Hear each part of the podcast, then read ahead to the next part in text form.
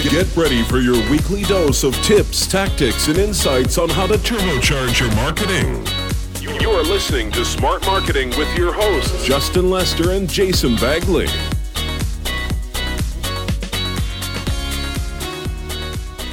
Hey, Justin, it's good to be back. How are you doing, my man? It's really good to be back. Sure, there's been quite a lot of quite a lot of happened in the last while, and I think it's been like what, like a month since we've seen each other, or at least spoken to each other. True, but uh, yeah, so lots of lots of things going on. Um, but I'm super keen. There's, a ulterior motive to what we're going to be talking about today in the next couple of episodes. We're going to talk about it in a few more episodes potentially, but let's let's dive into it. I'm I'm really keen to talk about this uh, uh, this topic. Okay, so the the topic is the six pillars of SEO. So SEO, I mean, is super complicated at the best of times. It's just a lot of processes on top of each other. But the reality is, two Google looks at two hundred over two hundred and fifty different factors when they consider where to put you uh, in their search results. However, what we've done and at Ruby Digital is we've actually managed to summarize it into what we refer to as the six pillars of SEO um, to try and simplify it. And if you really follow these guidelines and, and follow the, this thought process, you will be successful in SEO. That's for sure. So the first thing is that a guarantee, is, is that guaranteed results that you just saying there? Look, nothing's ever guaranteed, but like anything, you know, they say if you want to achieve a goal, don't focus on the goal, focus on the behavior. So if you think of these pillars, they're like the behavior. And it's been like, look, I can only, you know, speak from experience. It's worked for us and we've managed to achieve a lot of success for our clients. So, cool. um, yeah. So the first thing we, that every website needs in order to be successful at SEO is to be accessible. Now, this obviously goes without saying, but the reality is there are many, many websites that can't be fully accessed by Google. So I know it sounds silly, but if they can't, they literally can't consider you for the search results. That's the first pillar. Cool. The next one, and I'm going to chime in here, is about relevancy.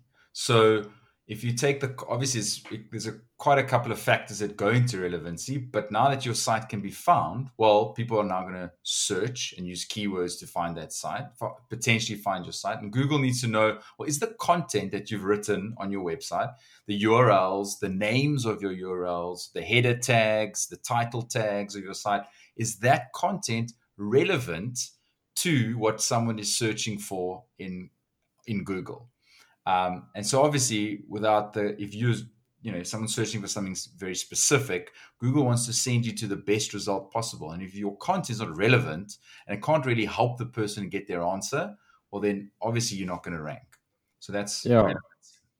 I mean, it's literally like if you're trying to rank for pink unicorns, it's as simple as like you need to have the word pink unicorns in, in the content. But, you know, uh, Google's might be clever, but it it still has its limitations. Um, so the next three I'm going to talk about is trust, authority, and popularity. And the reason why I group these together is because they are achieved through the process of a, a term we refer to as link building. Uh, we also call it blogger outreach. But really, what this is is it's the process of acquire uh, of of achieving um, people linking to your website. So if you get lots of links. So obviously popularity. If you get them from highly authoritative uh, sources that are also trustworthy, Google is going to consider you because you might have, let's say, two companies that are trying to rank for, uh, you know, plumbing company, for instance. Now, let's say they both are fully accessible and they both have col- content that's very relevant towards that key term. Well, Google has to make a decision now. How do I different? How do I now make a decision on on who to on who to push past each other or at least rank above each other.